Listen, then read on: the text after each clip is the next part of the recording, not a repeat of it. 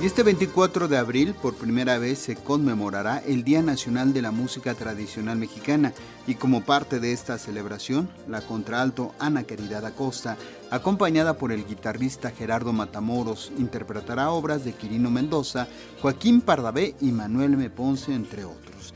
El recital va a tener lugar en la sala Manuel M. Ponce del Palacio de Bellas Artes y para darnos los detalles saludamos con mucho gusto a la maestra Ana Caridad Acosta, a través de una llamada telefónica. ¿Cómo se encuentra, maestra? Muy buenos días. Hola, muy buenos días, Jesús. Muchos saludos a todos nuestros miembros del auditorio. Qué bueno escucharlos. Pues aquí buscando celebrar este Día Nacional de la Música Tradicional Mexicana, ¿cómo definiría, maestra, la relevancia de esta conmemoración? Pues yo la definiría como algo histórico porque es eh, la primera vez que se le va a dar este... ¿cómo le diré? Pues este honor a nuestra música yo creo que ya se lo merecía desde hace mucho tiempo y pues es, es un honor también para mí estar participando en este primer día, en este primer día nacional este, en que celebraremos a nuestra música.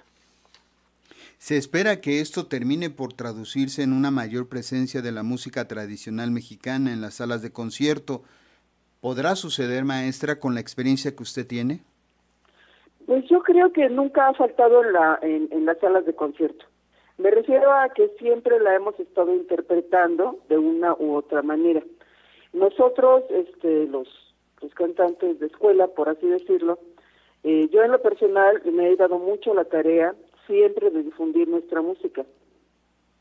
Y yo creo que muchos de mis compañeros también lo hacemos interpretamos este, música de Manuel M. Ponce, de Tatanacho, sí, sí lo hacemos, pero no es tanto la falta de espacios, sino que sí se necesitaba un día nacional para celebrar nuestra música, es decir, que nos haga conscientes como nación del gran patrimonio que tenemos, eh, pues e, es un acervo cultural que, no debemos dejar atrás, no, no, no, no debemos cerrar los ojos y entender la gran riqueza cultural que tenemos en, nuestra música. Yo creo que es muy importante también, y siempre lo he dicho, que esta música se enseñe a ejecutar en las eh, escuelas superiores de música. Es nuestra música, es nuestra esencia. Entonces yo celebro profundamente que se esté llevando a cabo esta celebración. Yo estoy hablando de mucha redundancia, ¿verdad?